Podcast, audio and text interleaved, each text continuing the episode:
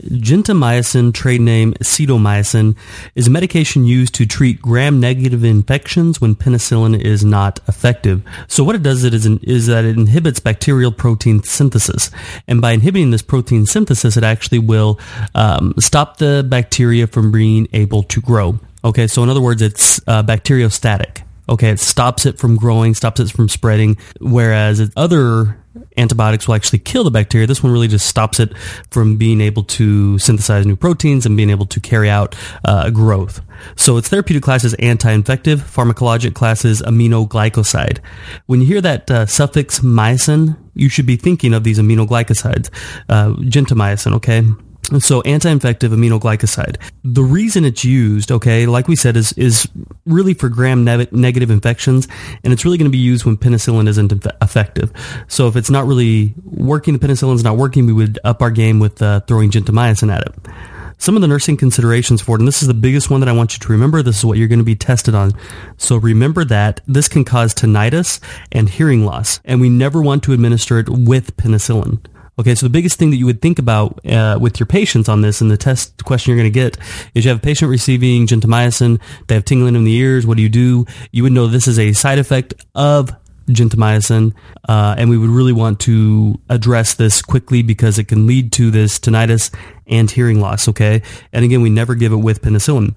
We want to use caution in renal impairment and we always want to assess our infection. Okay. Biggest thing, I know I talk about this all the time, but one of the biggest things with any antibiotic is that we want to assess the infection and run blood cultures prior to starting antibiotics. We want to know what type of infection they have, what type of bacteria it is, where it is, what's going on um, before we start the antibiotic because we want to be able to determine if we're giving the right antibiotic number one, and we want to determine is what we're giving working. Okay, so if we give our antibiotic first and it does work on it and, and then we run our blood cultures, we're not going to really get a, a real sense of what's going on here. You also want to monitor your liver function test and monitor blood levels of the drug. So gentamicin is one of those medications that we're going to monitor levels with and we're going to see what is the are we in a therapeutic blood level range of this medication.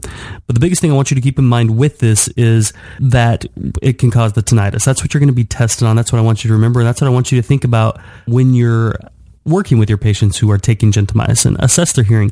If they notice any tingling in their ears, and, and you should ask them, but even if they just mention, you know, I'm having a little bit of tingling in my ears, what's going on? You should address that this is a, this is something that needs to be looked at closer for patients taking gentamicin. All right, so that's gentamicin, trade name Cidomycin. This has been another episode of the MedMaster Podcast by NRSNG.com. To get our free cheat sheet covering the 50 most commonly prescribed medications, head over to nrsng.com slash 50meds. That's nrsng.com slash 50meds.